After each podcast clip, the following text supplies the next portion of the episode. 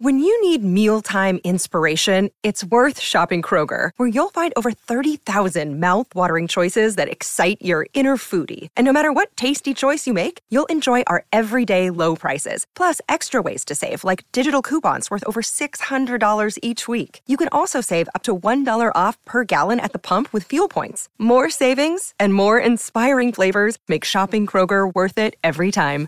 Kroger, fresh for everyone. Fuel restrictions apply. Host Plus has been named Super Rating Super Fund of the Year for 2023. That's a plus. Issued by Host Plus Proprietary Limited. Check the PDS and TMD at hostplus.com.au. Mornings with Ben Davis. Ah, yes, a very good morning. Thanks for strapping the shoulder pads on with me. Origin Eve, Ashes on a knife's edge, and one of Aussie sport's biggest rivalries about to blow. Oh, what a big three hours we've got coming up. Bashing the Blues, Bazball, and Blue Oval blow ups. Bazball. I hate it, but I love it. It's a bit like Nick Kyrgios, isn't it? You hate him, but you love him. Maybe it's like hangovers too. Hate them, but I love getting them. As I said, a huge three hours coming up. Maroons coach Billy Slater in just a moment. I, I do want to throw this out though to start with. Should team buses be allowed to drive down Caxton Street? I don't have a problem with it. Do you? 13 13 55 0467 736 736. It's, it's one of the great origin traditions that's been lost over the last decade. And for me, the game is poorer for it. Well, it's poorer for you, I would have thought. Um, or maybe you put it down to a sign of the times in this risk adverse society in which we live.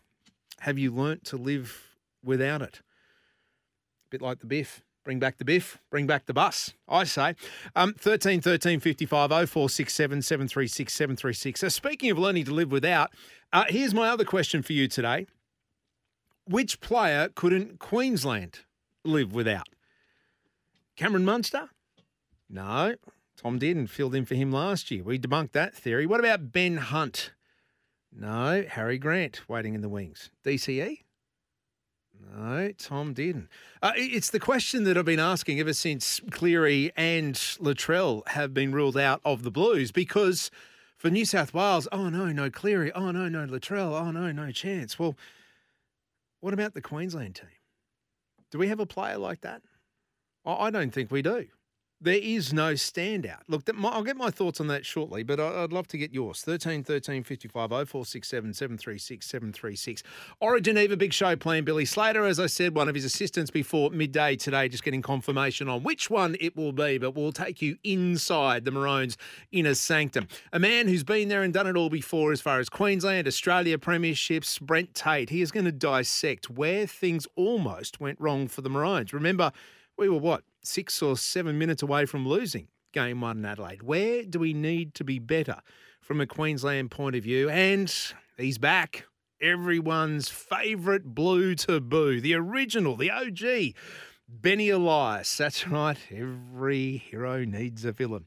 Uh, we will be talking Ashes. The final day of the first test is tonight. Australia need 174 to win, England, seven wickets to win. To step us through it, a man who's been there and done it all before, as far as cricketing is con- uh, cricket is concerned. He partnered David Warner at the top of the order, and he actually handed back the first baggy green he was presented with. That is after 10 o'clock today. Uh, plus, the issue that is threatening to tear one of Australian sport's biggest rivalries apart. There is something lurking underneath the bonnet, or is it bound and gagged, tied up in the boot of supercars. Parity, Ford is blowing up. We'll get to the bottom of what could be a watershed moment as far as supercars are concerned this series. Plus, I'm rating the prize cupboard. That's right, every radio station has a prize cupboard, and I've found it here at SENQ. I've been digging around over the last couple of weeks. I'm rating it because Queensland's biggest sports quiz is back again. It is an all origin quiz on Origin Eve. That's at 11 o'clock today. But make sure you're listening over the next couple of hours because I will be giving you answers along the way to our last man standing quiz. I won't be giving you the questions, but I'll be giving you answers. Like this one Freddie Fittler we go. It's one of the answers. Jot it down. I'm not going to tell you which answer, uh, which question. But uh, look, just on the Caxton Street bus, has there been a better origin tradition than the buses going down Caxton Street? If there is, what is it? Lining up at the Caxton after work, after a day, well, maybe maybe you take the day off Origin. Is that part of your Origin tradition? But going to Caxton Street, going to the Caxton Hotel, and waiting for the team buses to arrive before you roll down to the stadium, how good was it? Absolutely brilliant. And I remember back in the day before they actually had the maroon bus and the blues bus, it was just always that Murray's white bus. So you couldn't tell whether it was the blues or the maroons bus coming down. You'd take the gamble, wouldn't you? You'd be banging on the side of the door. You'd maybe you'd never throw things at the bus. Uh-uh. The Maroons used to sometimes turn the lights on so you could actually see the players coming down. You'd be able to pick which ones. Sometimes they didn't. Um, what was your favourite moment, Caxton Street, with the bus? Was there a year that you remember that you were there? And is it something that you want brought back? Because I reckon it was a 2000 that they stopped doing it because that thing called public liability insurance came on and became all the well, it became the fun killer of all things cool. They said it was too dangerous, yet it was reintroduced in 2009. Caxton Street is just as iconic as Suncorp Stadium itself, and during State of Origin is swamped by passionate Queenslanders who are ready to let their feelings known to anyone who dares don a Blues jersey. The Queensland Maroons bus traditionally travelled the Caxton Street route in the early days before diverting to another route, citing safety concerns due to the unruly crowds. In 2009, after a nine year absence, to a crowd chanting Queenslander and under police escort, the tradition was relived.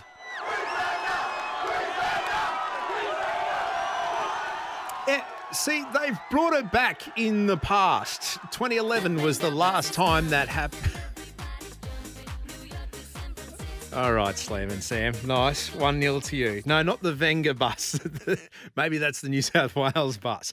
Uh, look, an old mate of mine, Sharosh Mehta from the uh, Caxton Street Development Association, he has called for it to return. As I said, it last ran the gauntlet in 2011 after the floods and my memory might be foggy on this, but I, I recall it was almost like a feel good gesture for the city, a, a, rallying cry, if you like, maybe in tune with the Mud Army, just like it sort of got us up after the floods. That for people rebuilding their lives, their homes, their businesses, it was something that was just part of the fabric of what we were as Queenslanders, part of our DNA, part of our folklore. Getting the bus down Caxton Street, our most famous street in the city, on Origin night and I guess that's why Sharosh wants it back. He reckons putting an end to that bus trip is one of the worst things ever to happen to Caxton Street. Maybe that's going a bit too far, but has he got a point? The way it was done, it was extremely safe. The buses crawled very slowly. There were police escorts. It was an incredible atmosphere. Everyone cheering on the Maroons and booing the Blues. I was part of it during the 90s. I may have been part of it during the 80s too. I couldn't get inside the Caxton at that point. But I was there after school.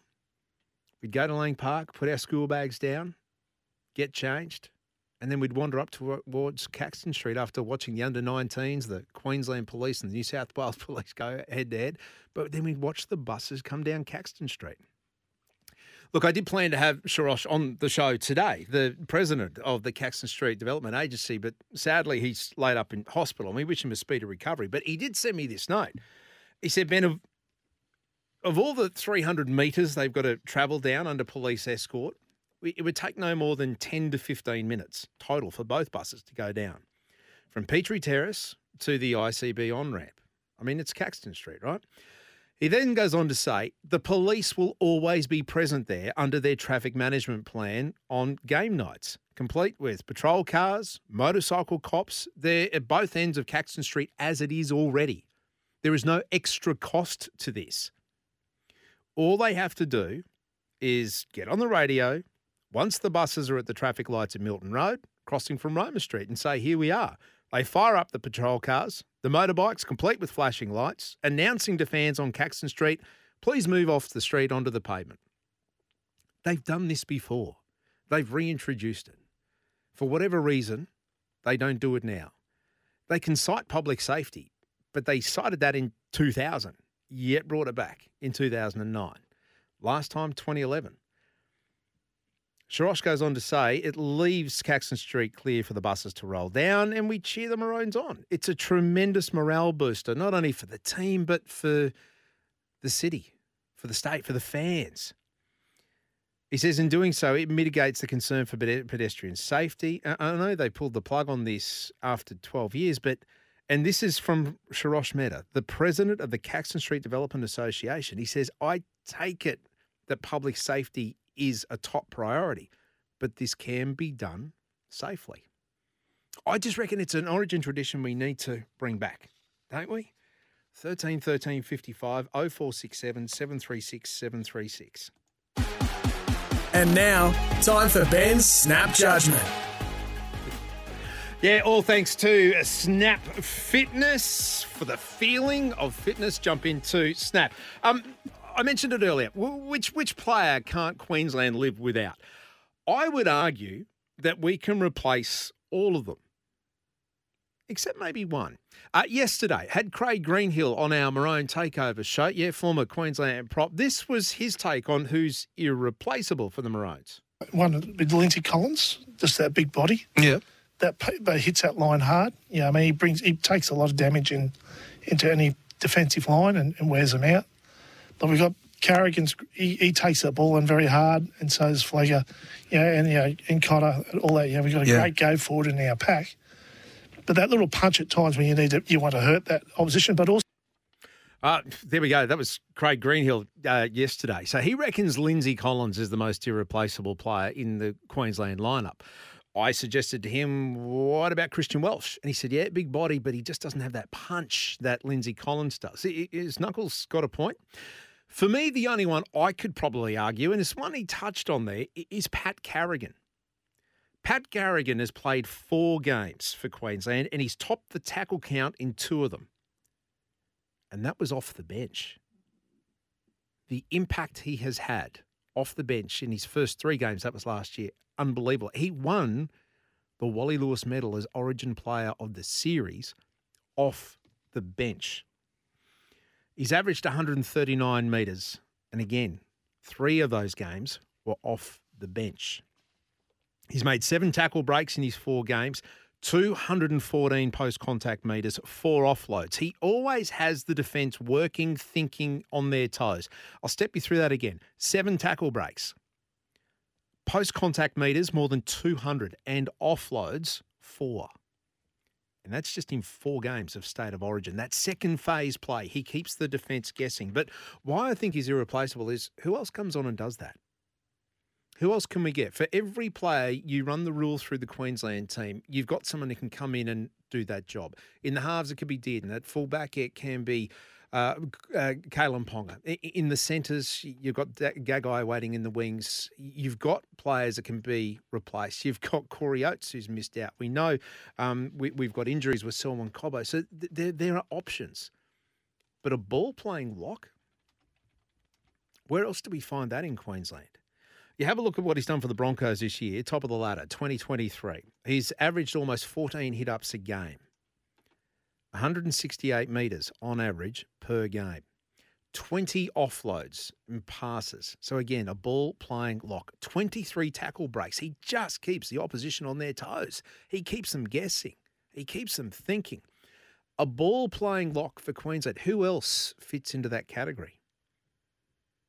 13 13 55 0467 736 736. Is he the irreplaceable Maroon? And if not, who's yours? and why. 13 13 55 0467 736 736. Uh, Mike, thank you for your text. I love the intent of Bazball, especially watching Joe Root. It'll be interesting when and if England gets behind in a test match series.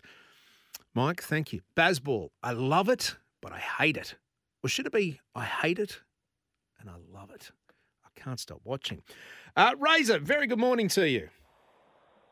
Morning, Ben. How'd we pull up after doing the overtime yesterday? the maroon takeover. Fantastic. Fantastic. We're dripping in maroon today. That's the spirit. Well, you're looking good anyway, put it that way. hey, Ben, listen, I wanted to talk to you. I'm really disappointed. I don't, I don't know whether it's just me or, but the lack of maroon, the the the fact that Brisbane's not a fortress today. I know it's the, the eve before. You know, you go to a lot of opposition places and it's made to feel like a fortress. Melbourne, when you go down to Melbourne, it's a fortress. But this city, even when they had the the um, Roosters Bronco game, nothing till the day of the game. This place should be full of maroon colours today, making New South Wales players and people feel like they're not wanted in this city other than here for the game. It's really disappointing. The only maroon I've seen leaving the airport is a picture of Hills and Pat Walsh. It's in maroon. and not bad heads for radio, those guys. But I'll tell you now, Brisbane just does not have the spirit. It's like the game's sold out. The crowd will get them over the line tomorrow night. No Premier coming out in a maroon dress. No, nothing. It's really disappointing, Ben, to be honest. It should be a fortress, Brisbane today. Razor, I, I, remember, and this this is I, I, look.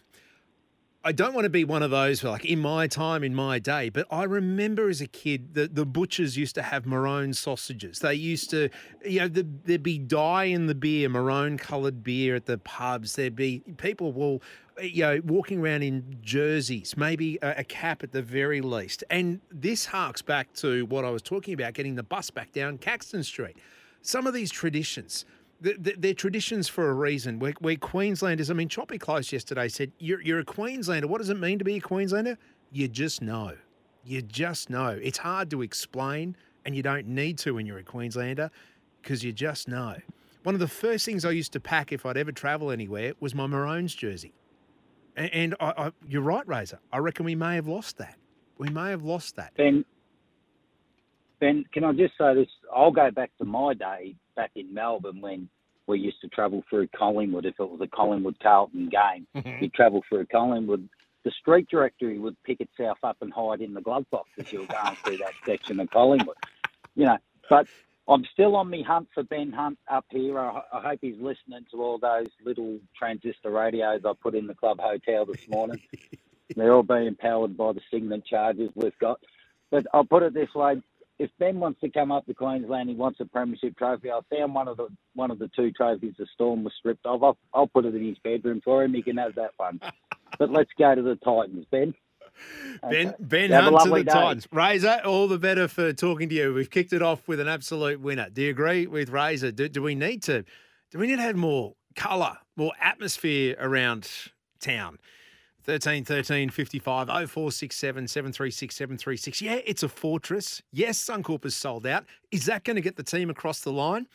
Well, Billy Slater's had his say on that. We'll hear it next. Host Plus has been named Super Rating Super Fund of the Year for 2023. That's a plus. Issued by Host Plus Proprietary Limited. Check the PDS and TMD at hostplus.com.au. Mornings with Ben Davis. Yeah, thanks for your company. 26 minutes past nine. It is Origin Eve. It is the final night of the first test of the Ashes tonight. What a 24 hours of sport we have got going. Ed Cowan, former Australian opener and a partner of David Warner at the top of the order, will be here in the next hour to dissect all things Ashes. And again, at 11 o'clock, we'll have the quiz whiz. Can you be the last man standing when it comes to our Origin quiz? We have a Cygnett Power Bank up for grabs. That's what I found at the bottom of the prize cupboard. I've scattered a few things around, so I'm going to see if there's any other pieces of paper, any vouchers along the way too, Matt, to pick up. Uh, but keep listening out. We have clues for the, well, not clues to the questions, but clues to the answers.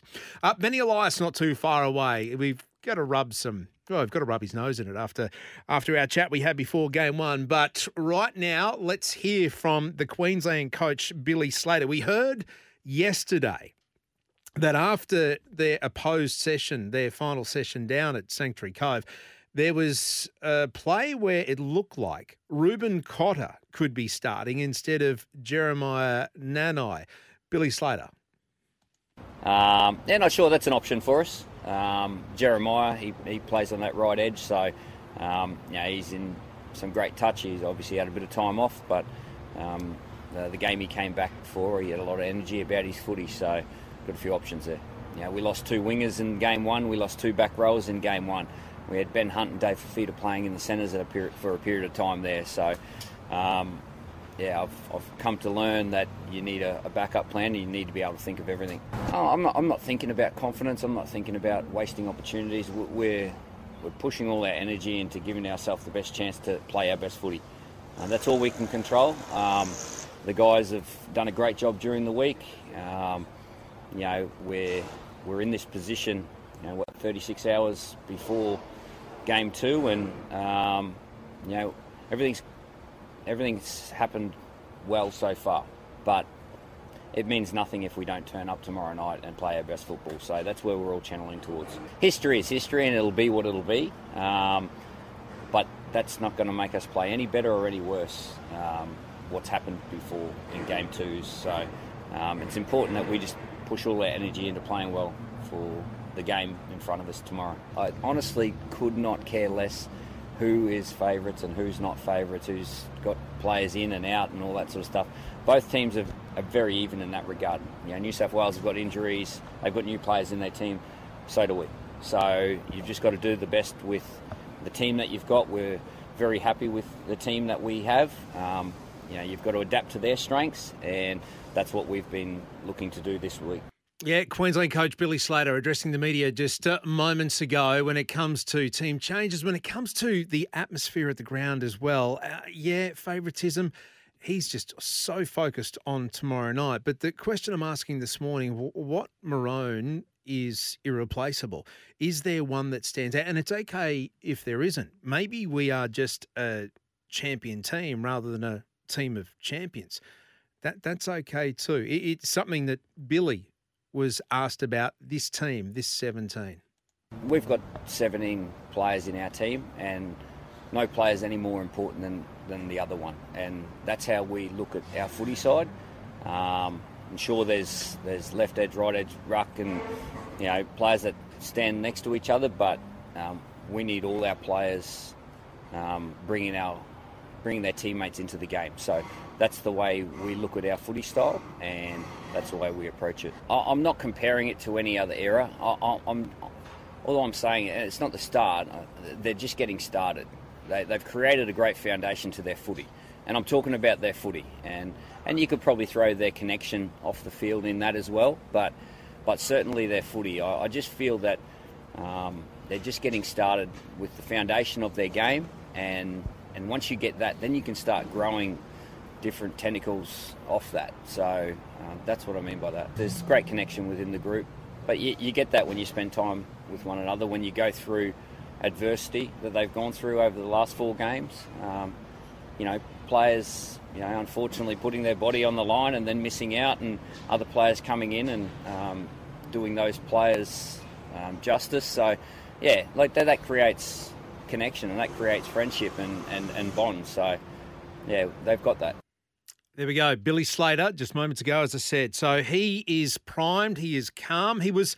He was also a little tense. I mean, there were questions about Ben Hunt and the distractions of the Dragons contract saga going on, but he dismissed that. He shot that down pretty quickly. He said, We're here for Origin, we're here for Origin 2, and so is Ben Hunt. Haven't seen a change in him. That's from inside the Queensland camp. Their final run on Suncorp Stadium will be happening this afternoon. The captain's run, it'll be behind closed doors. Uh, that's where they'll put the finishing touches to it, whether Jeremiah, Jeremiah Nanai starts, whether it's Reuben Cotter. I mean, Reuben Cotter has come on and been man of the match last year, played 80 minutes. He wasn't expected to. Uh, so he can do it. He wouldn't be a bad one to start. But what about New South Wales? What about the Blues and which way they're going to go? Well, one of our favourite antagonists who dared us, dared us to play his comments after game one. We will do just that and get his response. Benny Elias on the other side of this news hit.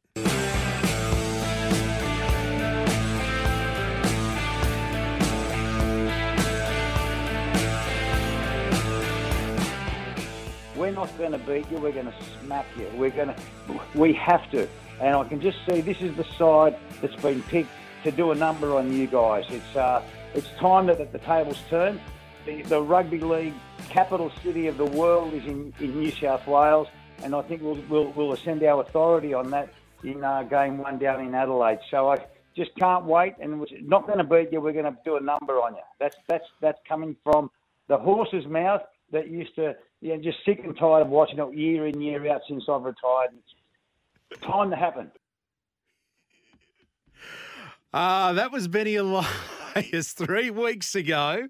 Three weeks ago, before Origin one, and he actually said, "I dare you to play this. I dare you to play this after game one. I bet you you won't after we beat you."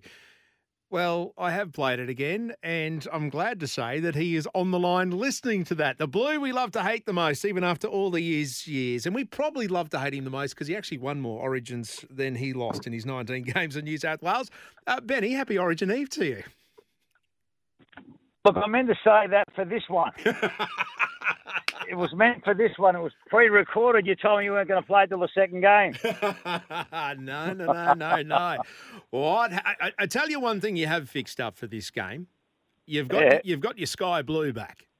You've got Oh, your jerseys we right. certainly have. But I think Yep. you've got more problems than that though. a lot more. But eh, look, it's um, it's back to the wall, and I still say what I say, or what I said um, in, in that game leading up to it. I still think that we are the strongest side. This is the capital city for rugby league, Mm. and uh, it is certainly going to be a game that we look forward to to make sure that we. Um, you know, we've we've got we've got no. It's do or die here. It's it's it's uh, death defying stuff for us here.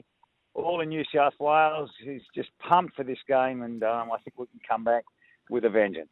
But you're going to have to, otherwise the series is gone. How difficult is it for a New South Wales team to come to Queensland, to come to the Cauldron, to come to Suncorp, Lang Park, whatever you want to call it? How, how difficult is it to come up here and play and then try and level a series? It's only been done once.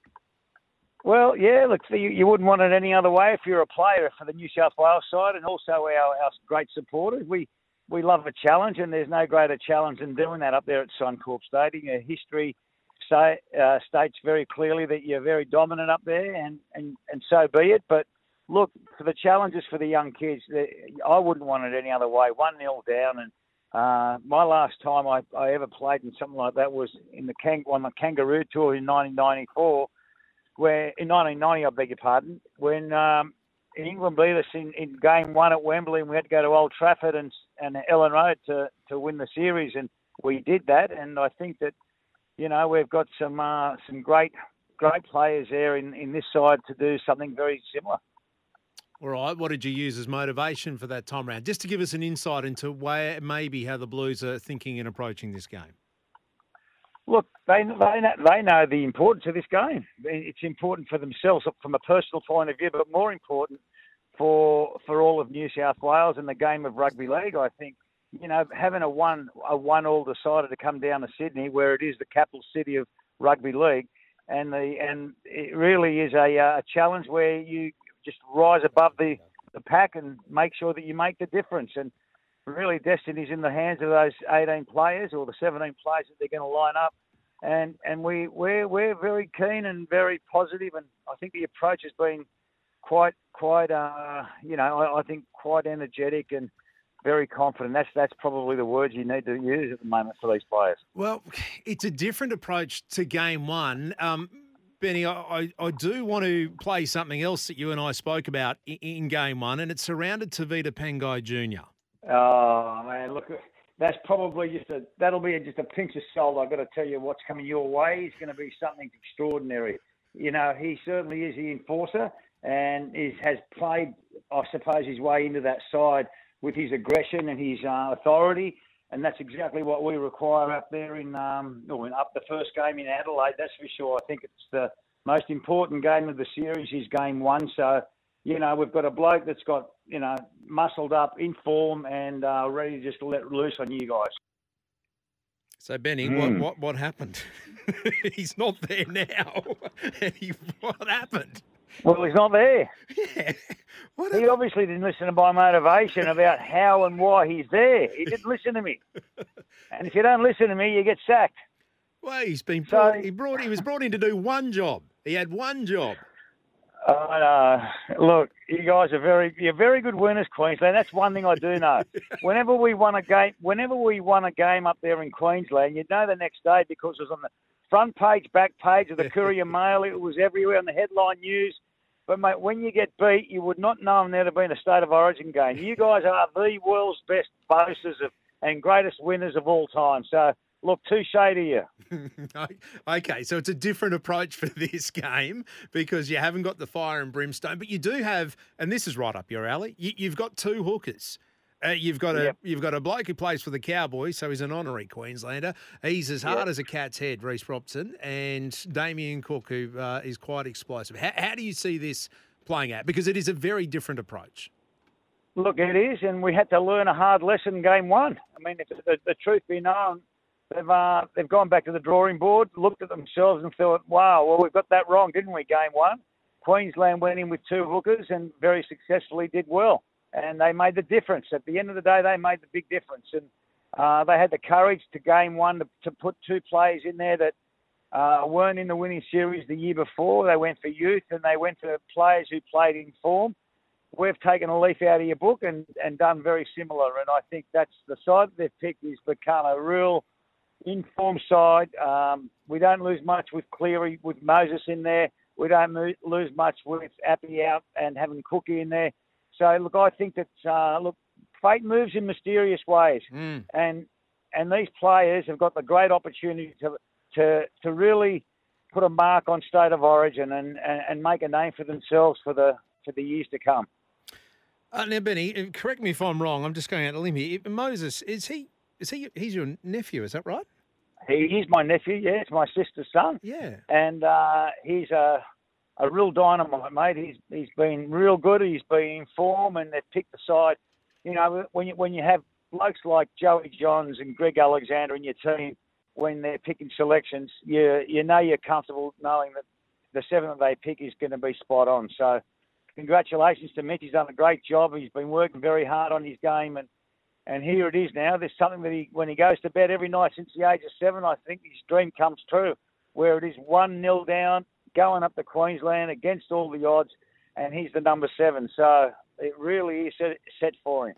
What advice do you give him? I mean, do you reach out to him? Do you, you, you do you have chats? What do you what do you say heading into this oh, game? Of course we do. Yeah, look, we we're, we're look, I'm very close to Mitch. He's a, a wonderful young man. And look, he knows exactly what, what he needs to do. And my greatest advice to him was just keep on doing what got you to this position. And if he does that, I think we're in good stead. He's quick. He's got a great kicking game, but he's the only one that I can see in that New South Wales team that can have a, has got the boot on him. So they know if you pressure Mitch Moses, if you pressure the half, you're just going to you're going to shut down those uh, kicking options and a lot of pressure we put on him. Um, you know, Cherry's already made it very clear that he's, you know, he's, he's, this is game like no other game that you play, and it's way quicker, far more physical, a lot more pressure, and um, he's in the key, he's in the key position to make all that happen. All right, Benny. Um, I'm just hang on. I'm just hitting. I'm just hitting record and play here, so we've got it on tape for game three. Any bold predictions for this one, uh, uh, like you had in game one? Go on. no. What? No, got nothing. Something, got anything. Nothing. Something, anything. Nothing. All right. I got nothing. that doesn't that, that, that, doesn't instill too much confidence. Before I let you go, one final thing. Um, yeah. I, have been talking this morning about the buses down Caxton Street. There, there, there's a push on yep. to bring them back. Why can't we bring them back? What What are your memories heading down Caxton my Street? My greatest memory was my very first game up there in 1985 when my captain Steve Mortimer stopped the bus, and he he stopped the bus right outside the Caxton Hotel, and we were sponsored by the Tooheys Blues back then and we had the big Tooheys Blues on the bus, and they knew exactly who was in the bus. They started throwing cans and booing us and fruit and anything they could grab, anything they could grab, they'd throw it at the bus, and just they just had a chant to, to boo us. And uh, and Mortimer just reminded us on on how important this game was and what it meant to New South Wales for all the people that you touched in your life all throughout your life with regards to you know, being your first bloke that you've had a fight in the schoolyard, your first girlfriend, all those people we're going to watch tonight, and we're there to represent the great, the great state, the greatest state in New South Wales, and we're going to go do them proud. And the bus took off, and I saw tears in the eyes of Noel Cleal and Blocker Roach and Wayne Pearce and Gary Jack, the greats, Brett Kenny, and not a word was spoken. And we got up there and we beat you guys in front of your own home crowd against all the mob. So, you know, it, that's what we need to take away from it. And the last, that is the last and most greatest advice I could give to the kids who are wearing that beautiful blue jersey that, that they're playing for everyone here in New South Wales. Now, that's a fair call. Maybe I'm second guessing about bringing the bus back. Although, if that's the only thing that's going to get you across the line, maybe we need to get it back to make it competitive. Benny, always a pleasure. Good luck. May the best. Oh, you're very good. may the best state win tomorrow night. Thanks for having some fun with us today. Benny Elias there um, on the Venga bus.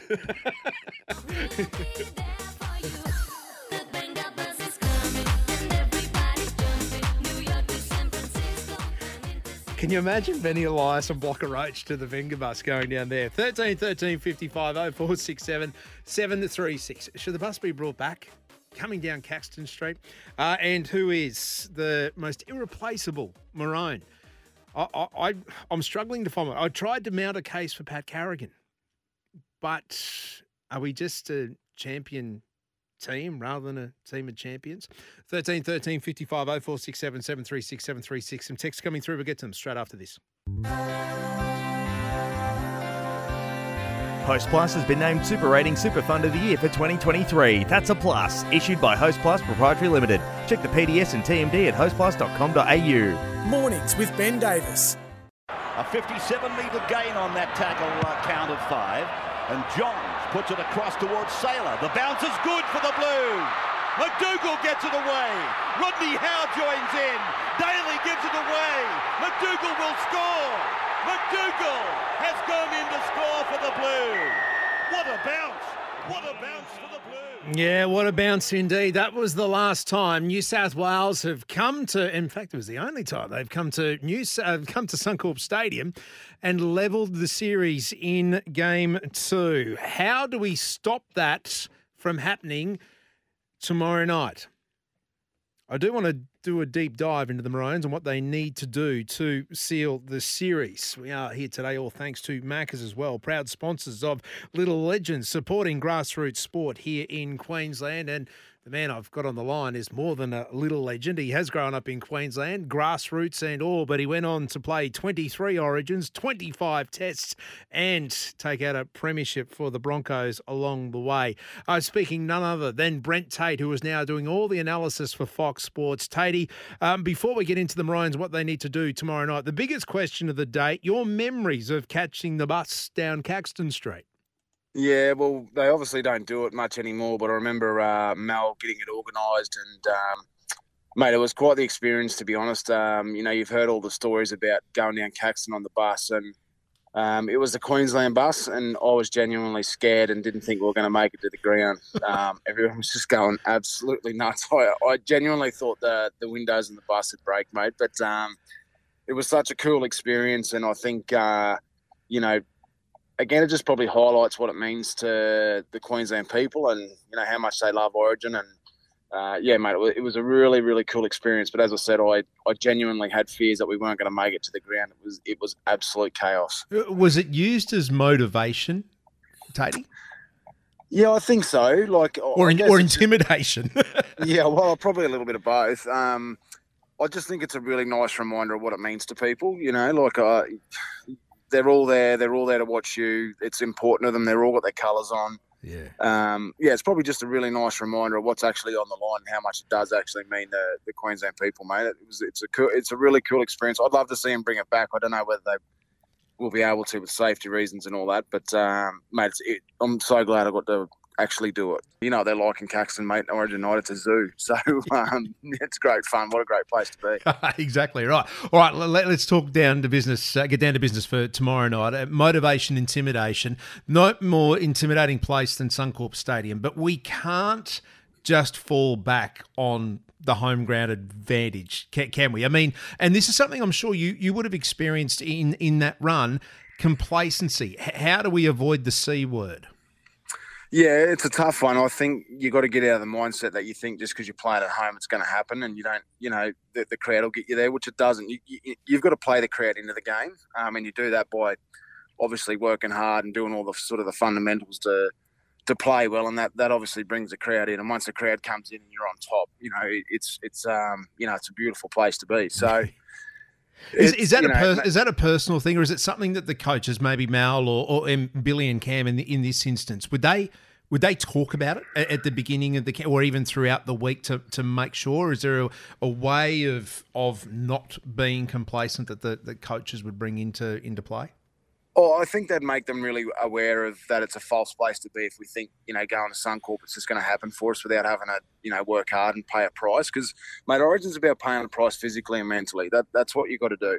Um, and if you think you're going to go to Suncorp and it's going to come easy and the crowd's going to get you, you know, you're going to get on the back of the crowd, well, that, that, again, the only reason it does that is if you play the crowd into it, and that's by doing, you know, paying that price sort of early and getting on top. So I'm sure Billy's mentioned it to them. I'd be really surprised if he hadn't at some stage. Um, yeah, I, I think Queensland's greatest attribute at the moment is is having Billy as your coach. I just think he's, um, you know, the way he prepares them mentally and obviously physically, is, you know, second to none. So um, you know, whilst I get really nervous, Benny, it is an Origin, and Origin's built on you know famous victories on both sides. That is, Mm. um, you know, this would be a really famous one for for New South Wales and another chapter in the Origin book. So, you know, sometimes that, that's what makes me nervous, mate. It's Origin, anything can happen, and you lose a key player or a key moment, and all of a sudden things can, can completely change. So. I I think, uh, mate, New South Wales have certainly picked a much better side than their first game. Um, I think the, the addition of Reece Robson, who I would absolutely 100% expect to start, mate, is a great inclusion, and, and a couple of other key guys there that I think, um, mate, I, I just think, you know, it's they're, they're setting it up nicely for an ambush. Him starting because of the way he plays, or is it the Damien Cook factor off the bench? Uh, I just think how tough he is and the way he plays and how good he is defensively, mate. He's he is a tough hombre, um, Reece Robson, and you know one of the things he does at the Cowboys week in and week out is he leads the line speed, um, and he, and he's got a bit of whack in him. So I, I think, um, mate, I think he's absolutely made for this arena. I actually think he'll absolutely excel. So um, yeah, I, I think without a doubt he'll start. I'd be really surprised if he doesn't. But even if he does come off the bench, mate, he, you know he's quite quick um, around dummy half that he doesn't get much credit for. But um, yeah, I'd expect him to start and then obviously bring Cook in. That that seems to make more sense. We are peering behind the origin curtain with a man who's been there and done it before, Brent Tate. All right, mate, let's bust it down from a Queensland point of view. We, we, we, we look at what happened in Adelaide, and it was an amazing win. It was against the odds win, but that was probably the issue for me. The, the fact we were six or seven minutes away from actually losing this game, and a win can wallpaper over some cracks. Where do we need to improve, and where were the, the cracks for you? It's funny, Benny. I was in Adelaide, and you sit so far away from the ground. It's it's really hard to get a read on the game. Um, you know, when I was looking back and, and thinking about that, there was large parts of the game where we couldn't even get out of our own end.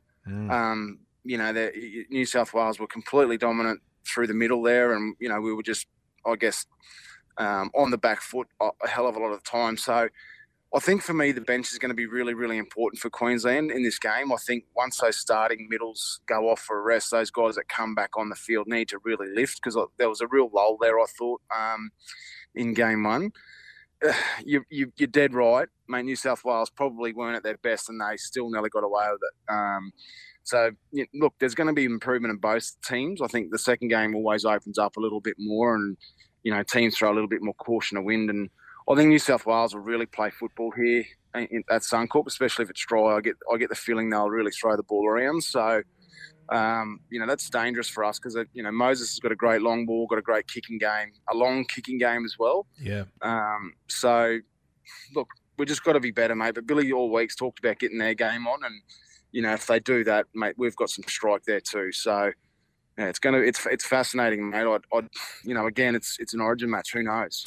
I, I think that Moses is their only kicking game, so that's where you know the focal point of attack will be. If there's an Achilles heel, it, it, it's right there. We know where we can hone in on that. Now we hear Cleary out, we hear Latrell out, we hear oh New South Wales, the, the two major players, the two big factors are out. We can't win.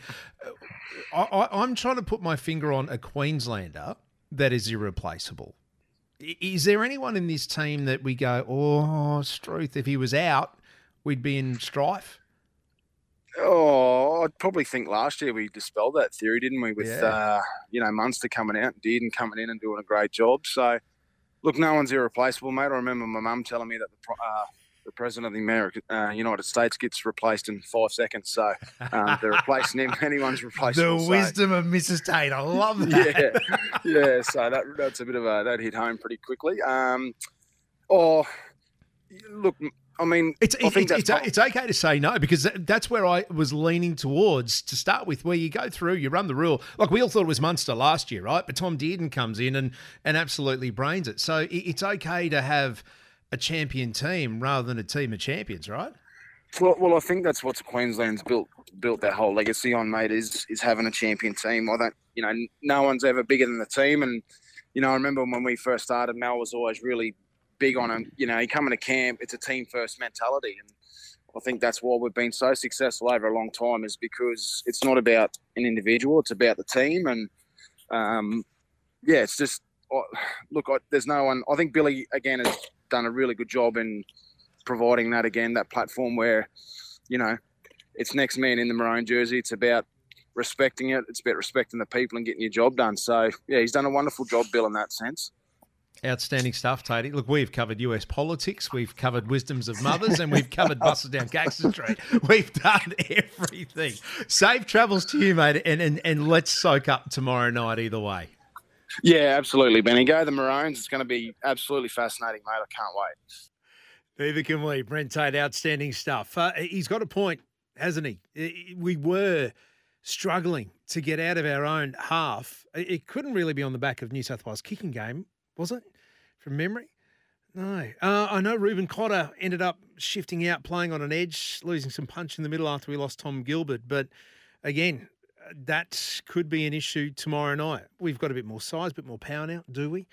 Your thoughts 13 13 55 0467 736 736. News hits and then ashes.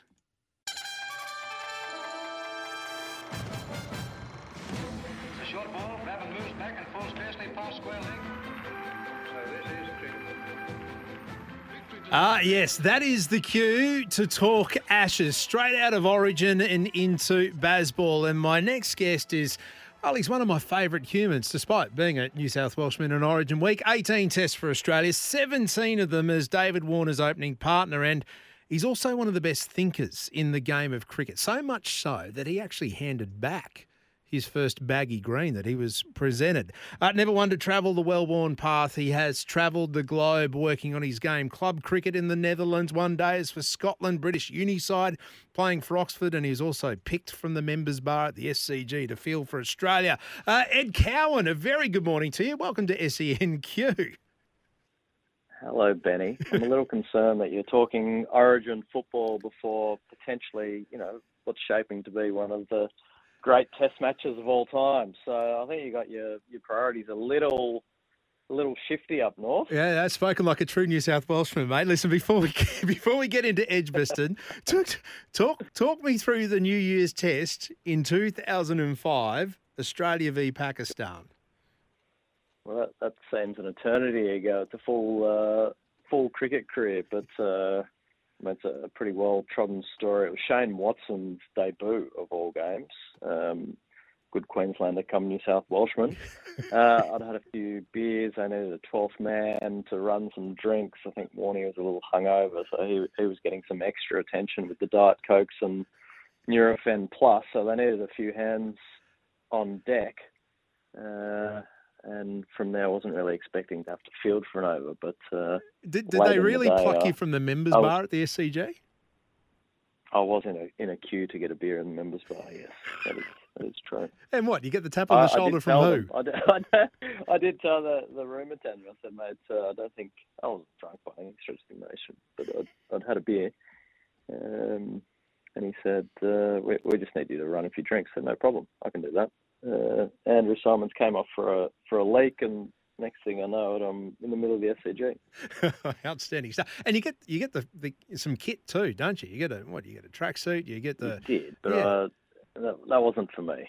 No. I mean, uh, I, I, I tried it on and gave it back. It was a, it was a nice buzz to be around. I mean, we're talking uh, a team that has probably seen no no equals since Hayden Langer, Ponting, um, you know, Clarke, uh, Gilchrist.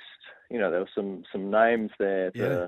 to really uh, immerse yourself in. So it was a, a great learning lesson for me and, and gave me some great inspiration at the very start of my career because I'd made my debut for New South Wales, I think, a week earlier um, to, to really get my head down and, and try and score some runs. Well, six years later, you were there in a real baggy green one. You didn't give back and wouldn't want to give back to, making your Test debut. Let's let's focus on Edgbaston, as you said, one of the one of the all time great Ashes testers, turning out to be Bazball. I I hate it, but I love it. I can't stop watching. But you have to love it. You can't. Yeah, I mean, when when you talk about what Test cricket needs, and, and there's so much conversation that Test cricket's dying in the in the force of, of a T20 whirlwind and the IPL, and what does the future of cricket hold? Here comes something that is unexpected. The English cricket team playing outrageously attacking cricket, win at all costs.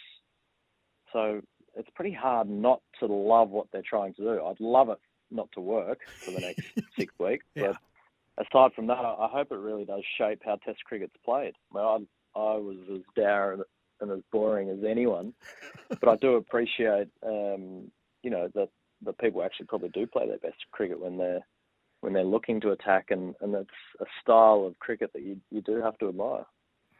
Look, you're very self deprecating when it comes to your style, and, and we'll get into that shortly because there was a bloke down the other end when you were batting for Australia who who had his own sort of Bazball, Dave ball going on there, David Warner. But but but, but how, how do you see this playing out? And I mentioned when I introduced you, you've spent your time around the globe. You spent some time in England, not necessarily, well, there was county cricket, but also uh, different pitches, different competitions. Uh, Edgbaston, the, the pitch that they've dished up is, well, it's not doing really much, but conditions when it comes to possible rain tomorrow. How do you see this playing out on the on the final day with Australia needing 174 to win, England needing seven wickets to win? Could not be more evenly poised. I think I'd probably rather be in the England change room than the Australian one. Uh, I, I still think there's a there's a high probability that Australia will win this Test match, but it's going to rely on Khawaja, uh, Green, Head, and Carey to score probably let's call it 140 of the 180 that's needed, maybe more. Mm. Wicket's still excellent. It's taking a little bit of turn, but uh, Moeen Ali, as we know, is, is suffering from a from a big open blister on his finger, which doesn't sound like much, but when you're trying to bowl off spin, is uh, is pretty hard to, to execute. So one thing the England bowlers are, they're, they're skillful. They know the conditions on these, you know, these drier English wickets. The one thing that does worry me is is overhead conditions because there is a little bit of rain scheduled, and as soon as that happens in England, you you can really look up and not down. Doesn't matter how good the, the wicket is. If if that Duke's ball is swinging, it can make batting hard. So it's it's set up for a absolute grandstand finish here. This is going to be a you know, if the weather's reasonably good, um, you know, the first two hours is is, is really going to set up the day. And if Australia can lose maybe only one wicket and, and knock out off 80, 75 to 95 runs, let's call it, I think they'll win the test. Outstanding stuff. We are speaking to Ed Cowan, a man who's been there, done it before, played for Australia, batted with David Warner. David Warner in just a second, uh, Eddie. But we just spoke about Bazball and the batting tactics. But it's not just batting, is it? It's it's the fielding, it's the way they set up, the the, the surrounding the, the the batsman surrounding the wicket square, that upside down umbrella. And Australia's been criticised for its fielding placements when it comes to a well, I guess a defensive field, putting players back on, on, on the boundary. What, what's your read on that? What's your take on that? Yeah, hasn't that been a a divisive tactic? Uh, every ex-player known to man has, has, has had had something to say about it. I mean, the, I actually don't mind the theory of trying to contain the scorecard, knowing that they're going to come hard. And so it, it's something. And that's putting blokes on the fence, isn't it? On, it is. It is. You know, we talk about it on our, our cricket podcast that's, that's every week. I'm sure a few people listen to as well. But the worst thing that can happen is you look up and they're one for 200 off 30 overs. You know, then the game really is dead. And so to be able to put pressure on them by uh, actually controlling the scoreboard is, is something that they've tried to do, and it's actually been effective. If you look at the scores, 350 and 270, that's not the reason why Australia's hanging in the balance. It's actually because the, the top order batters haven't scored scored the run. So I actually think the bowlers have done the job. The field placings have worked. It's now over the batters to, to go get them. All right, well, let's talk about that top order. I mean, Marnus, uh, there's a, a few eye openers there, but we know he's ranked number one in the world. But the man who came into this test under the most pressure is is is your old mm. opening partner, uh, David Warner. What, what, have you what have you made of him in England uh, this time round, World Test Championship, and and now the Ashes, and and do you see him playing out the series? Well, he needs some runs, doesn't he? I think to to state the obvious Benny. Um, I mean, I do think, as you know, the Australians picked a squad for two tests only, which is a little unheard of when it comes to, to Ashes tours. And my gut feeling is that was done for this exact conundrum that they're facing. Yeah. You know, it's uh, Dave Warner in form is certainly in their best players, but his last two years have not been anywhere near his best. And so I think that they've given themselves a natural hedge to say, if by the end of the second test this guy isn't firing, then unfortunately we're going to have to replace him probably with, with someone like Marcus Harris. I think is probably the the front runner. So he's under pressure. You can say all all you want, but uh, you know I'm, I'm playing well on the nets and I'm, I'm I'm moving well. But at the end of the day, it's a, a game judged by the runs you score, and, and unfortunately he's not getting them. So the the question will keep popping up until he either does get them or the, the selectors make a choice. Nine and, and thirty six. There, that's the uh, that's the uh, return from this test. A sixty run, sixty one run opening stand with Uzi uh, in this uh, yeah. second innings. Um, but yeah. yeah. he's got another test to uh, to see what we can uh, do. And, and you never know. A win, it does wallpaper over. Well, I think so. Yeah, if if if they win, for sure, I think that's the, the key call. If they win, I, I think that the team changes. the team doesn't change rather if they lose, and, and hopefully they don't, um, then you know the, the, the question will certainly come up whether that, that spot is is up for grabs. Eduardo, you said you were down when you were batting, and did that change because you had someone like David Warner down the other end, or was that just you?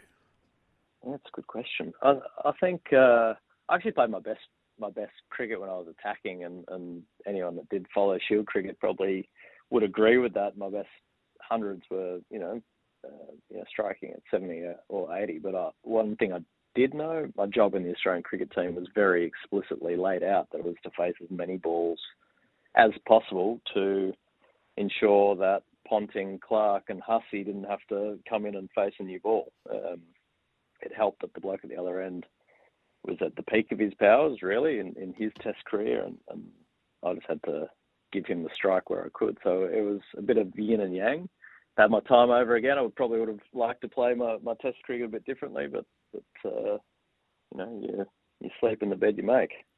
Mate, it has been outstanding talking to you as always. 18 tests for Australia, 17 of them with David Warner, including there was a, an Ashes uh, test in there as well over in that part of the world. Mate, enjoy the tonight, the rest of the, this test, and, and uh, hopefully you're not enjoying tomorrow night as much when uh, Queensland uh, beat New South Wales in uh, State of Origin.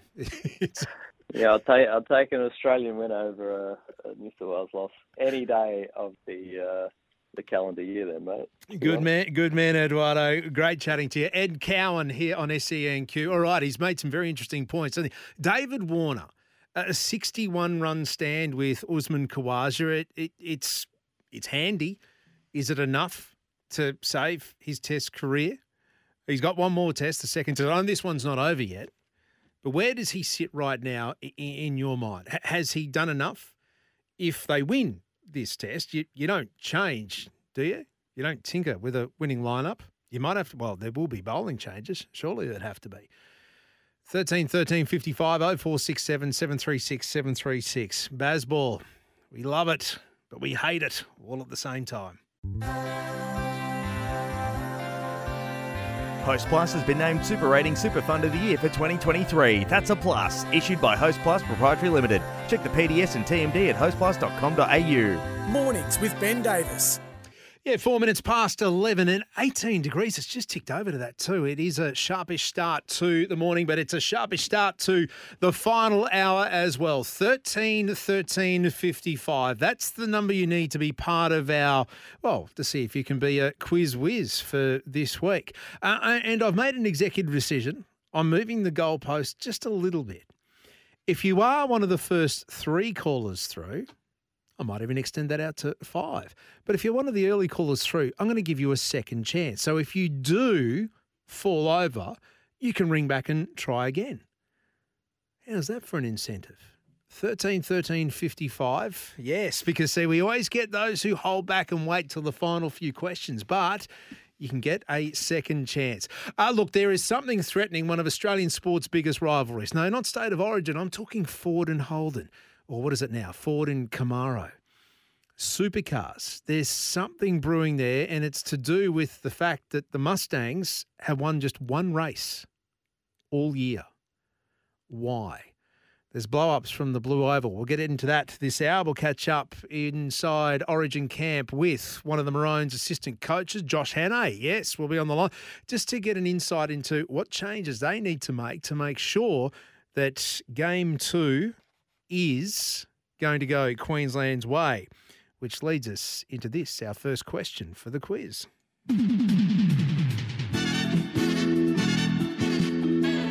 Ten questions, one winner. Time for morning's quiz whiz. And now here's our very cheap version of Tony Barber, Benny Davis.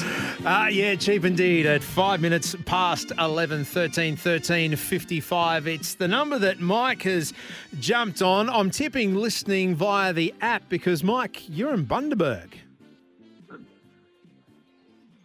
Hello, Mike. Yes, you're there, Ben. Yeah, there we go. Got you loud and clear. You're in Bundy, yeah? That's right, yeah. Beautiful. You're listening on the app. Outstanding. How is it this fine Tuesday morning?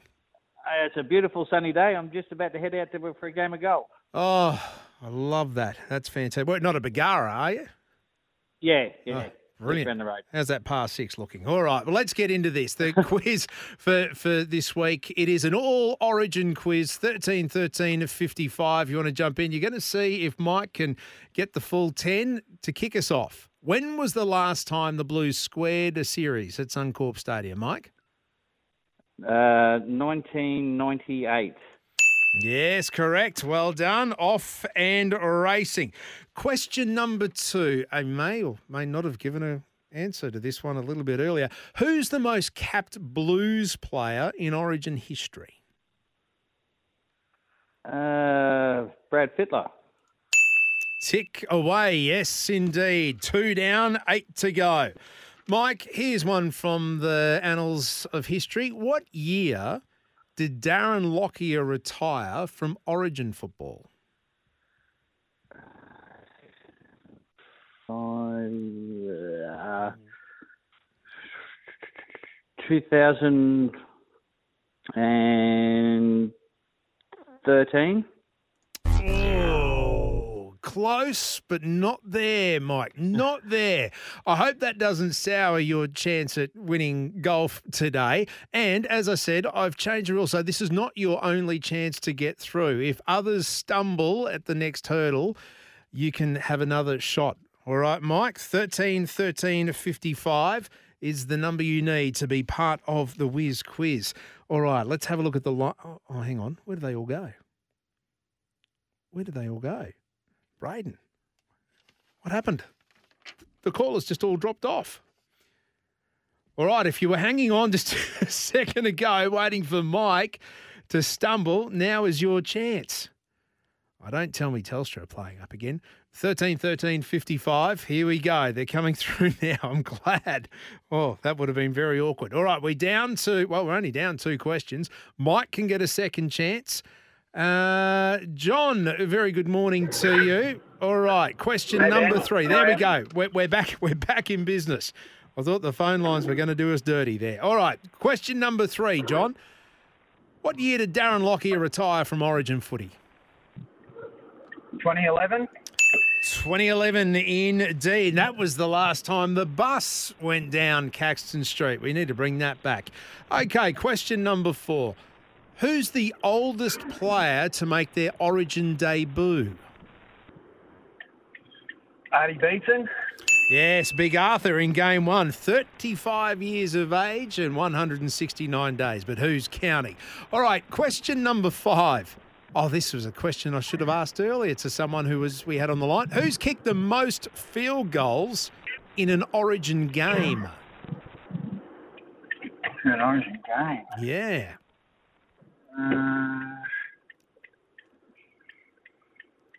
In- just in one game, not in. No, in, in- in yeah, in one in one game, not not in Origin history, but in one game. Who's kicked the most field goals? Uh, geez, I don't have a clue. I Um, should have asked him about this earlier. Have a, have a quick stab, John. And because you were the second Uh, caller on, you might get a second chance. All right, here we go. Uh, Throw a name out. Brett Kimmorley. Brett Kimmorley is not correct. John, thank you for your for your go. Where are we going now? Uh, Jace out of Burpengary. Hello, Jason. Uh, it's Jake. Oh, Jake, is it? Sorry. It's got Yeah. here. Jake. No, all right. right. Jake, no. All right, Jake. Well, let's fire up here. Question number five. A bit like Bon Jovi, we're halfway there. Who's kicked the most field goals in a single origin game? I'm gonna go back to like the '80s and say uh, Steve Mortimer. Oh, played with him. Well, that's all I'm going to say. Can I give a clue? I just did. Played with him and very, very close. Uh, Jake, thank you for that. No, he's not. Uh, it wasn't Steve Mortimer. Wasn't Steve Mortimer. And this is the chance, and this is the issue that you have. If you hang back and wait till the last go, well, then you may miss out. 13 13 55. Line them up. You were there waiting before. Jump back in now. Who has kicked the most field goals in an origin game? One single game. And it's a, well, it shouldn't be a trick question because you think you only need one field goal to win, right? Well, no. Someone's kicked more than one field goal in a game. Why? Why would you? Uh, and remember, open to uh, John and open to Mike because they were one of the open and earlier callers through. You can get a second chance. 13 13 55. That's the number you need. Let's have a look. Lining up now. Yeah, see, that's always the way. Hanging back, waiting for everyone to stumble. It's the Steve Bradbury approach. I know it's a last man standing quiz, but what if you went all the way, coast to coast? All right, Dan, a very good morning to you. Question number five. Are, you confident about this one? Who's kicked the most field goals in a single origin game? Oh, if it was close to Mortimer, I'd say Sterlo. Oh, no. No, no, no, no. Right era, right team, but not a half. Try again. Not a half. Yeah, try, try again. Keep them coming through. Dan, thank you. 13, 13, 55. I didn't think we'd trip them up. You know what? It was probably my fault because I should have asked him when I was speaking to him earlier. Ah, yeah, there's a clue. Uh, it's one thing that um, it's one thing that uh, it did slip my mind until I, I which I shouldn't have because when we're writing the quiz, it's right there. 13, 13, 55. All right. Yeah, see, now they're coming through because listening earlier, I said I'd give some clues. Uh, Tony, good morning to you. Good morning. How are you? Very well. Do you know the answer to this one, which I thought might be an easier question than it was? Who's kicked the most field goals in an Origin game? Uh, Michael O'Connor. No, it wasn't Snoz. No, no, no, no, no, no. And it's, I know, it's, it, yes, it's a trick question because you're thinking only one field goal, right? But no, someone has actually kicked two in a single game. All right, I reckon there might have been plenty now trying to uh, Google that to see if they can come up with the answer. Where should we go? What line have we got there? Slam and Sam, who can we pick up? Gary's out at Strathpine. Gary, morning to you. Hello. Yeah, Gary, got you. We're on the air. Hello. Who's kicked the most field goals in an Origin game? Benny Elias. Benny Elias has kicked two. Two in one game. Actually, when I get him on before game three, I'm going to have to ask him that. Why? Why, why, why two? He couldn't just stop at one? No, two goals. All right, question number six. We are on the downhill slide now. Here we go, Gary. This could all be yours. Who's the only player to win a Wally Lewis medal, so a player of the series, without actually playing all three games in the series? Billy Slater.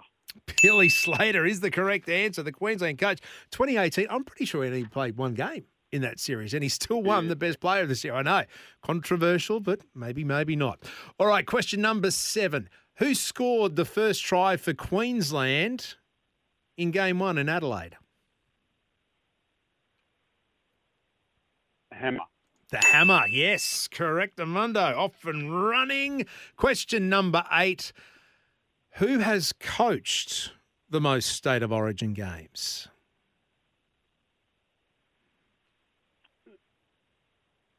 For Queensland or Ah, no, in total. um,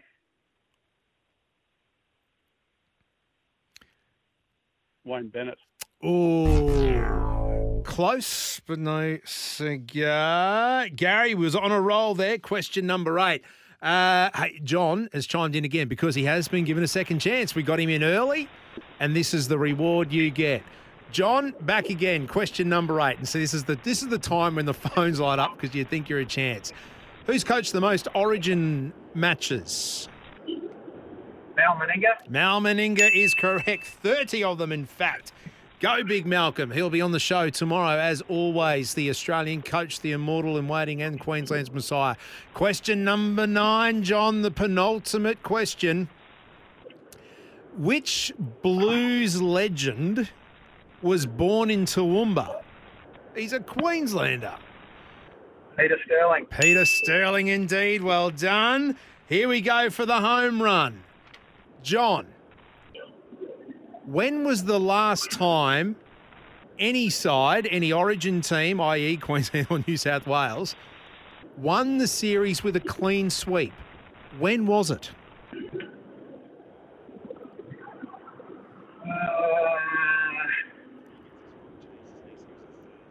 part of the eight straight. The Queensland did one of them. Um, I'm going to say 2009. No, John. Yeah, It was a really good guess. A really good guess. But just tripped up on the last one. All right. Jake's back from Burpengary again. One of our second chances. Jake. Yep. When was the last time a team won a series by a clean sweep? Uh, 2010. 2010, and it was the run.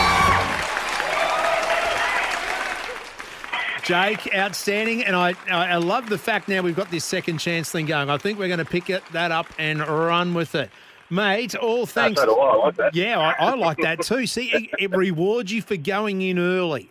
Hey, stand up and be counted, and you get rewarded. Exactly that. Now, mate, I have got you. You will never, ever, ever, ever run out of juice for your phone again because I've got a Cygnett Boost power bank. All thanks to yeah, all thanks to Cygnett. It'll keep your phone, your tablet, your earbuds, whatever you need power for. It'll keep you powered twenty four seven. You just don't know how invaluable this is until you don't have one, but you've got one now. Jake, thank you, thank you for being part of our whiz quiz, or our quiz, well, being our quiz whiz for this week, heading into Origin 2. We'll be back to again next Tuesday as well. I like that modification to the rules. I think it does, yeah, I think it just spreads it a bit more evenly and rewards those who go in and go in early. All right, what's happening with the supercars? Why are the Blue Ovals? Why are Ford fans up in arms? And it's not just the fans, it's the teams as well. We'll find out shortly. Host Plus has been named Super Rating Super Fund of the Year for 2023. That's a plus. Issued by Host Plus Proprietary Limited. Check the PDS and TMD at hostplus.com.au. Mornings with Ben Davis.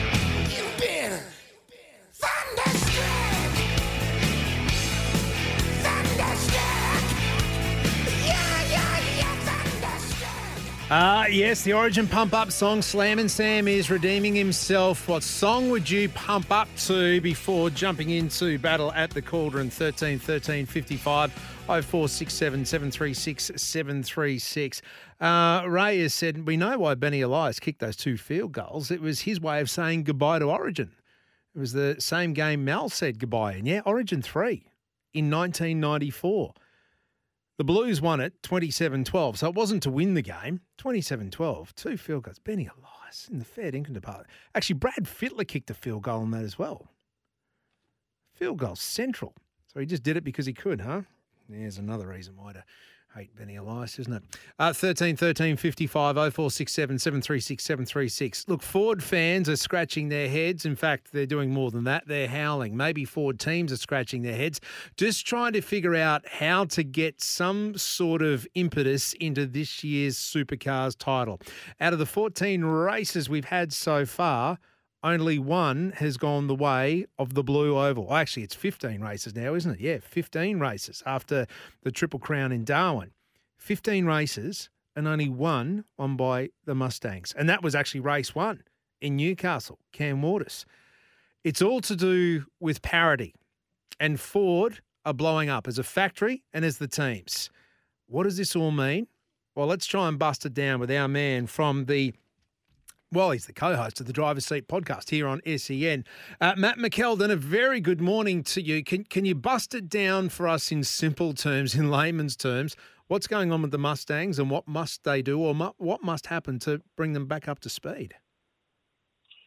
Good morning, Ben. Well, simple terms is uh, not a term that we actually can use within supercars. It seems to be the most complicated uh, thing in the world right now, which is why we can't seem to get Ford up the front of our sport. Look, if you want to be a bit of a propeller head about it, um, what Ford is saying at the moment is that there is an aero deficiency with the new Gen 3 Mustang. And to break that down even further, they're probably they're talking really about a mid corner aero deficiency. So when the car reaches into the mid corner, there's a lack of uh, aero downforce on the Mustangs, which means it uses its tyres more. And then as you then go through the race, uh, because it's using its tyres more and more, it lacks speed throughout a full race. On a lap, a single lap, yep, not a problem. Uh, when it comes to, to a race distance, though, the Ford definitely looks the lesser vehicle because, as you say, we've had one Ford victory Mm. in the whole of season 2023, and to be quite frank, that was inherited. Cam Waters got that at Newcastle after the two Triple Eight Red Bull cars were disqualified That's right. for uh, an, an illegality on the car. So um, if you take that into account, Ford has not reached and does not look like reaching the top step of the podium. And see, Matt, we thought this was all sorted out before the series started. When they were trying to get parity, they did all the testing. They they they did everything. There was there was modifications made. Supercars had this sorted, didn't they? We thought so. Boy, did we thought so, and we hoped so. Um, and at a street circuit where we kicked off the season in Newcastle, Mm. bit of a hard place to judge whether we'd actually been able to reach parity. The, the interesting thing is in the first uh, couple of races, probably three or four races, um, a lot of the talk was about an engine disparity. So all we've been receiving from supercars has been that we're going to put a new engine map in the Ford, another new engine map, another new engine map. What's coming out now after Darwin, and we're five rounds down. Remember, we uh, when we go to Townsville in just a couple of weeks' time, we are halfway through our season, and Ford is still at a duck egg. What they're now saying is that, as as we said earlier, that it is an aero issue with the cars. But Ben, th- there is two parts to this. There is, of course, the on-track results for Ford versus Chevrolet. The bigger question for me right now is the off-track uh, issues that we are seeing. When we get into an issue like we have right now within NRL or cricket or AFL, the heads of those sports stand up and they say, We've got an issue, we recognise it, this is what we're going to try and do, and this is what we hope will happen from the actions that we're taking. Mm. The bigger issue for mine, Ben, is that supercars have been absolutely silent on any of the goings on in regards to what they're trying to do from a parity point of view and what changes they're going to make to the car. They have the data. Ford, they're not sharing it with Ford and they're not sharing the data with their Ford teams. So I was made aware of some messages over the weekend from the top guy at Ford in Australia, and they are a hair's breadth away from pulling back from our sport. I've also spoken to other folks in and around supercars. Uh, Ford have already reduced some of their spend from an, uh, an in-content advertising point of view. So what I just do not understand, what is so frustrating, and what I think really is quite rude, is that supercars are not communicating with their teams, their corporate partners, and they're sure as heck not uh, uh, communicating with their fans. So we're in a bit of a black hole here, and halfway through our season, it's extraordinarily frustrating. Uh, Matt McKeldin, my guest this morning, the co-host of the driver's seat. You hear it here on SEN. Uh, Matt, so if, if Ford pull out, I mean, we're not talking about teams not racing anymore, or is that or is that what you're suggesting could happen? Uh, when we say manufacturer support, we have Yeah. manufacturer support from Ford's point of view for the series, but then we also have teams like Tickford, Dick Johnson Racing. These guys, huge chunk of money from Ford to be able to keep their racing activities up and viable. Mm. So, am I saying that we would see teams fall over? No, I don't think we would see that. But we are at a come to Jesus point in this in this uh, in our category in, and in our sport. We profess to be the most competitive uh, and the best touring car category in the world, and right now we're an absolute laughing stock.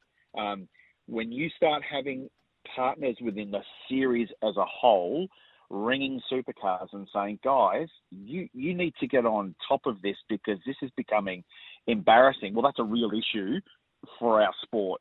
Um, we struggle to get front page news, and we well, we, we never get front page news. We struggle to get on the back page news um, for any good reason. And right now, uh, we are a laughing stock. And I and I simply we're going to talk about it on Wednesday night on the driver's seat. Mm. Um, I am astounded at the lack of leadership from supercars. We have not seen Shane Howard, who is our the head of our uh, series. We have not stand him up.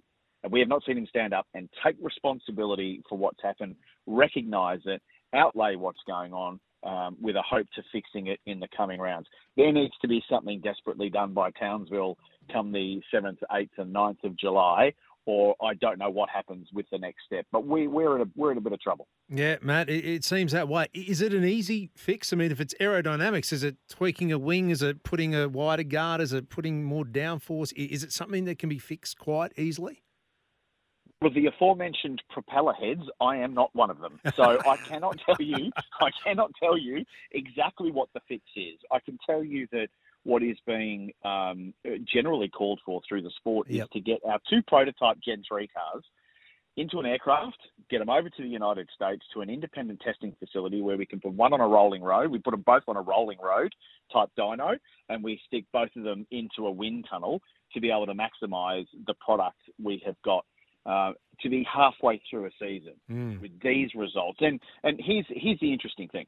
One of our major uh, online news agencies ran a poll after Darwin last week. Should supercars be looking deeper into parity? 86% of respondents said absolutely they should. So 14% said no, don't worry. And I'll tell you now that they'll probably be more than likely Chevrolet people. Um, but the reality is that fans of our sport, both Ford and Chevrolet, Yeah. are now demanding that supercars do something about it. So send them off to America, do something. But again, that's not a quick process. I don't know what the answer is between now and Townsville, but something has to happen. Mate, the driver's seat Wednesday night. Cannot wait for it. Uh, it'll be uh, more explosive details, and we uh, look forward to hearing it. Matt, appreciate your time and stepping us through it today. Matt McKeldin there. Look, it is one of Australian sport's biggest rivalries. Ford and well, it's not Holden now, but if you're either one or the other right? I mean, I I grew up with the Kingswood, so I fall into the Camaro camp, the General Motors camp, the Holden camp, whatever you want to call it, the red side. But you do not want to see this. This is not a competition. 15 races in, five events in, and it's been Chevrolet, Chevrolet, Chevrolet, Chevrolet, Chevrolet. And the only win that Ford have got is by default. You want it to be a competition. It is Australian sports' biggest rivalry outside of Queensland and New South Wales, but it's in the grand final, isn't it? But all of a sudden, that rivalry's not there. 13 13 55 0467 736 736. Ford fans, Holden, Camaro fans, where do you sit? What needs to happen? What needs to happen right now? We need to take a news hit from Vanessa at 1133. Host Plus has been named Super Rating Super Fund of the Year for 2023. That's a plus. Issued by Host Plus Proprietary Limited. Check the PDS and TMD at hostplus.com.au. Mornings with Ben Davis.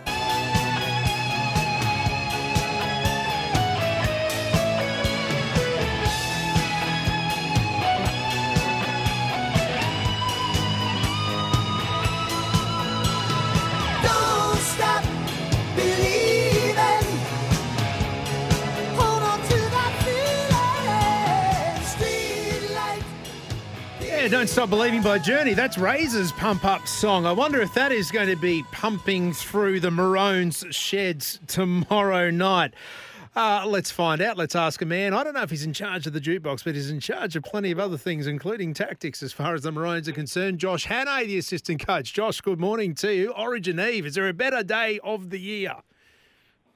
Uh, good morning, mate. Well, possibly the only better day is a Thursday morning after a, after a good win. So hopefully um, that's the case going into uh, this Thursday, mate. So Well, forward to it. well said. I set them up. You knocked them down. I love that. It was the best answer ever. Uh, all right, what what does play on the on the? I don't know. Do you have a speaker, someone with a phone, Bluetooth going in the sheds, or is it all very quiet under your watch and Billy's watch? No, listen, it's it's it's largely up to the players. Sometimes you get in there and it's um, yeah, it's whatever they feel. Uh, and and when when they, I got to say, their music taste is it's fairly diverse, not in a good way. Um, it's there's, there's, there's a fair bit of rubbish here, but I, I'm a bit old school, mate. I like Bruce Springsteen and all those kind of old classics. Um, a lot of the stuff the boys do play when they play some music, I wouldn't have a clue what it's called, what genre it is, or who's singing it, but Yeah, um, it, it gets them going anyway. Yeah, I'm I'm hearing it. Is there someone that is in charge, or is there someone not allowed to touch the touch the the um the, the dials? No, no, it's open. It's open to anyone. No one's particularly protective of it, um, and and they all do seem to have similar taste. It's all rubbish, but um, yeah, they, they, they, whatever works, right? Whatever works. Well, you've got Springsteen. Paul's just texted in and said, "What about Dreams by Van Halen?" Yeah, there we go. That that's old school. That that's that's more. That's Yeah, more not bad. genre. Yeah, I, I had Craig. Yeah, I had, absolutely. I had Craig Greenhill Knuckles in the studio yesterday, and he said, "Oh no, no, no, no, no songs." He said, "I, I had John Lang uh, as a coach and and Royce Simmons." He said, "If it wasn't country and western, it was banned. so Yeah, they- yeah. they had Well- nothing.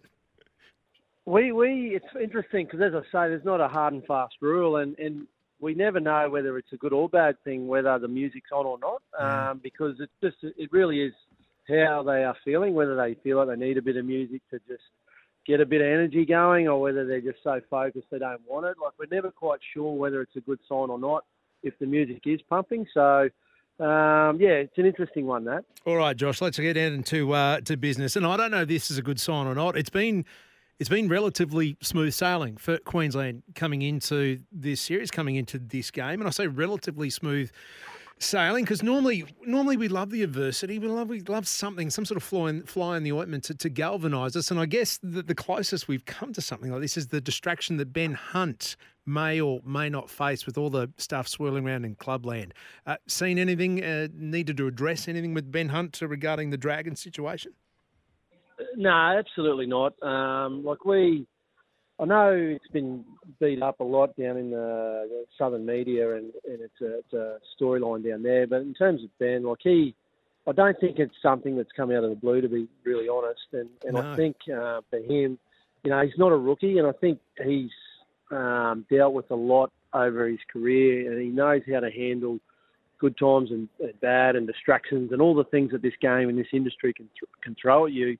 Uh, ben Ben's seen it all, so he knows he knows the game, he knows the industry, and he knows that he's got a job to do uh, tomorrow night for Queensland. And he'll when he gets back to Clubland, he'll deal with with what he has to deal with back there at Clubland. But for now, uh, he's he's himself, and you know we're we're fully confident that he'll go out and, and play the way he always does, which is enormous for Queensland. Yeah, Excellent. All Queensland fans can exhale on that one. Um, Josh, uh, one of the one, of- one of the endearing images I got out of game one was at full time. Billy was sitting there in the box. Uh, you were out of shot. I couldn't see your reaction, but Billy was quite stone faced. He, he, he was. There was not much emotion at all, considering what had just happened. Uh, an against the odds win. You were down a man with Flegler in the bin, and and, and Lindsay Collins out leaping James Tedesco. Never in a month of Sundays, but. Yeah. I guess a win can sometimes paper over the cracks. We, we weren't that far away Yeah. from not getting that win. What what have you focused on this week, this camp? What needs to be done better to make sure we're not in a position where we need a, a front rower out leaping a fullback? Yeah, I think firstly, I guess the reaction um, immediately after game one was it was a game where we just felt like we lost our way for the middle part of that game. By middle part, I've probably been talking, you know, 40 to 50 minutes of that game, and and there was a little bit of frustration probably from us uh, with regard to that. We and I think when the game finished, we just sort of sat back in our chair and and our initial yeah feeling was oh you know a bit disappointing in how we played. We were we were so um, we were so proud of the effort and the bravery and the courage. That's that's basically what won us the game. But we were we were a little bit flat with regards to how we played. So coming into game two, certainly something that part of our review when we reviewed game one was a big part of it was just celebrating the spirit, celebrating the the the uh, the Queensland spirit because it, it was on it was on show um, in game one. You know that last ten minutes in particular. But what we really needed to screw down on was the footy, the nuts and bolts of our game, the technical, tactical stuff that we we felt like we can be a lot better with in game two. So certainly, mate, we, we know we can play a lot better than we did in game one, but we also are aware that we, we feel like we'll need to as well. We're, we're going to be playing a desperate New South Wales team uh, that, that aren't going to leave anything out there on, on Wednesday night. Kicking game is going to be all, all important, I, I feel, and I, I we've got options as far as kickers are concerned. New South Wales, Mitchell Moses, and you inclusion. He's only played one game. I'm tipping he's going to get a fair bit of traffic coming his way, considering he's the new kid on the block. But also, he is really, when you look across at their their main and only kicking option. Yeah, well, he certainly like to think he'll be their primary kicker. Um, Jarome Luai will do, do a little bit, but uh, it's a hallmark of Mitchell Moses' game is his ability to kick high, kick long, and and basically basically landed on a five cent piece. He's, he's very good at it. Um, you know, so we the guys have played plenty of football against Mitch. They're aware of his strengths, and and yeah, we'll need to be doing a good job with our kick pressure on him uh, come Wednesday, mate, for sure. Has anyone got that mission? Everyone. no, everyone. But you know, at some point in the game, you never know uh, when it's going to be your turn, right? But Yeah. you know, when it we we do know when it is your turn and where you'll be standing when it's your responsibility to to put that pressure on, as I say. So everyone's aware of that responsibility and the need to, to do that and fulfil that responsibility when the time arises. Uh, Maroon's assistant coach Josh Hannay, my guest. Before I let you get back into Camp Maroon, mate, uh, one final one: coaching staff. And I know you've been there before as a player, uh, and I'm sure this has been addressed along the way. But how do you address the c word? How do you address complacency when it comes to playing at home, stadium, everything on your side? Uh, not that many changes. How do you not be complacent? And how do you get that into the boys? Yeah, it's a good question. Um, I don't think there's a, a proven method. The, one thing that we have been really mindful of is ever since we've come on board as a staff, we've never coached um, outcomes or results. We've always been very process and preparation driven and, and feel like we, we get that right. We, we're, we're more than likely um, going to get the performance we want. So, again, this camp, we've just been very focused on our preparation and making sure that uh, we made the necessary adjustments and improvements with our game from game one to game two. And the other thing, mate, is we, you know, really simple methodology, but we just try and make sure that uh, for these games, the players' hearts are full and their minds are clear. Um, hearts are full, and that means they're going to go out there with the necessary desire, intent, and spirit to to to to, to go to that extra level. And if their minds are clear, it means they're they're really aware of the style of football we want to play. So we um, that's that's been a real focus of us um, this preparation. We haven't touched on anything more than that, mate. So we hope that um, that approach is going to hold us in good stead, and, and we, we're going to go out and play the way we want to play. Yeah. I love that. Hearts full, minds clear, and Bruce Springsteen ringing in the background. Outstanding stuff, mate. we, we wish you all the best. One more sleep to go, and we hope after two sleeps that Thursday morning when we wake up, it is one of those days, probably the most special day of the year. Josh Hannay, appreciate your time. Thanks, mate. Good luck. Good hunting. Legend. Thanks, mate. Thanks for having me. There we go. Assistant coach for the Maroons, deep inside the inner sanctum. The Blues, they ought to be wary. Hearts full, minds clear. Queensland on the boil. 11.52, time to take a break. We'll be back to wrap it up with your text too. Supercars and Ben Hunt's His future is on your mind. That's next. Hostplus has been named Super Rating Super Fund of the Year for 2023. That's a plus. Issued by Hostplus Proprietary Limited. Check the PDS and TMD at hostplus.com.au. Mornings with Ben Davis. Cause tramps like us, baby, we were born to run.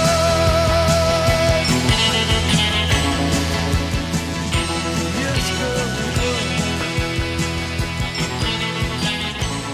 Ah, there we go. The boss. If Josh Hannay had his way, that would be playing in the Maroons sheds tomorrow night before they run out for Origin 2. We've had a fair bit of fun today. Thank you for your company over the last three hours. We've done it all thanks to Macca's, proud sponsors of the Little Legends, supporting grassroots sports here in Queensland. Patton Hills have the Macca's Little Legends promotion running along. sen.com.au is where you'll find those details, how you can nominate your little legends.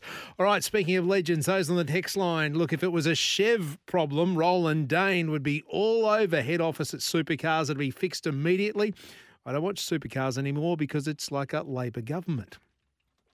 Mm, is that because of the red corner, the red team winning the whole thing? Oh, I don't know.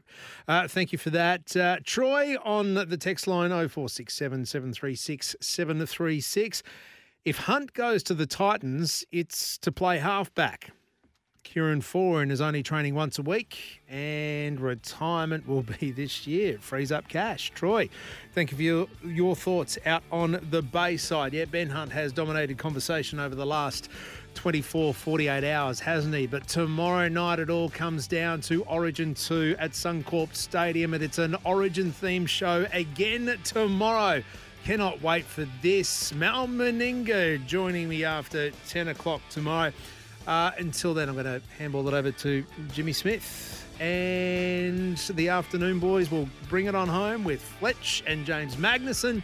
Thank you for your company. I'll catch you tomorrow from 9.